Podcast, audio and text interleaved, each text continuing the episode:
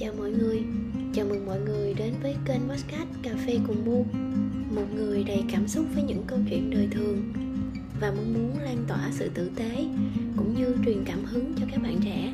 Hy vọng qua những câu chuyện đời thường này Sẽ giúp cho Bu và mọi người có thể đồng điệu với nhau hơn về mặt cảm xúc.